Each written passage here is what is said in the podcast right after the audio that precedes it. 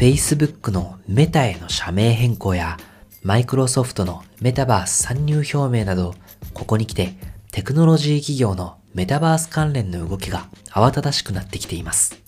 一方、この分野に注目しているのはテック企業だけではありません。CNBC によると、アパレルブランドのナイキが水面下でメタバース事業の開始に向けた準備を着々と進めていると言います。報道によると、ナイキはこのほど、同社のロゴやエアージョーダンのロゴなどのオンライン利用に関する商標出願を当局に申請したと伝えられています。これはオンラインの仮想共有空間メタバースにおけるバーチャルグッズ販売を念頭に置いた動きとのことです。商標弁理士のジョッシュ・ベルゲン氏は CNBC の取材に対し、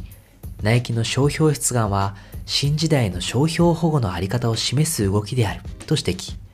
CNBC は関係筋の話として、ナイキがメタバースを重要視しており、今後関連する動きや発表が増えてくるだろうと伝えています。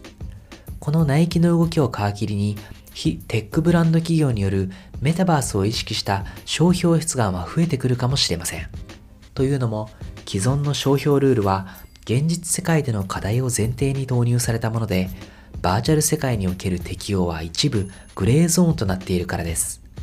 例えば、10年以上前の話ではありますが、NC ソフトというゲーム会社が開発したオンラインゲーム、シティオブヒーローズの中で、マーベルヒーローのデザインが無断で用いられたことを受け、マーベルが同社を商標権の侵害で訴えましたが、裁判所はマーベルの訴えを退けたというケースがありました。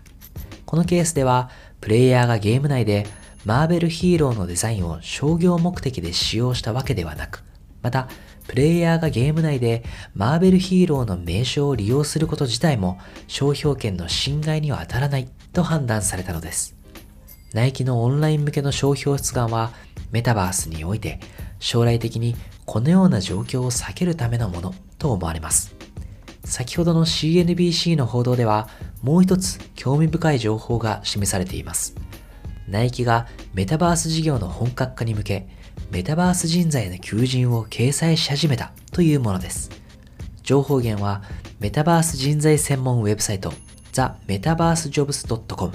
それによるとナイキは2021年10月23日、このウェブサイトにバーチャルマテリアルデザイナーのポジションを2件掲載。その求人内容によると、同ポジションはナイキのデジタルプロダクトクリエーショングループに配属され、Adobe のサブスタンスデザイナーとの 3D ソフトウェアを使い、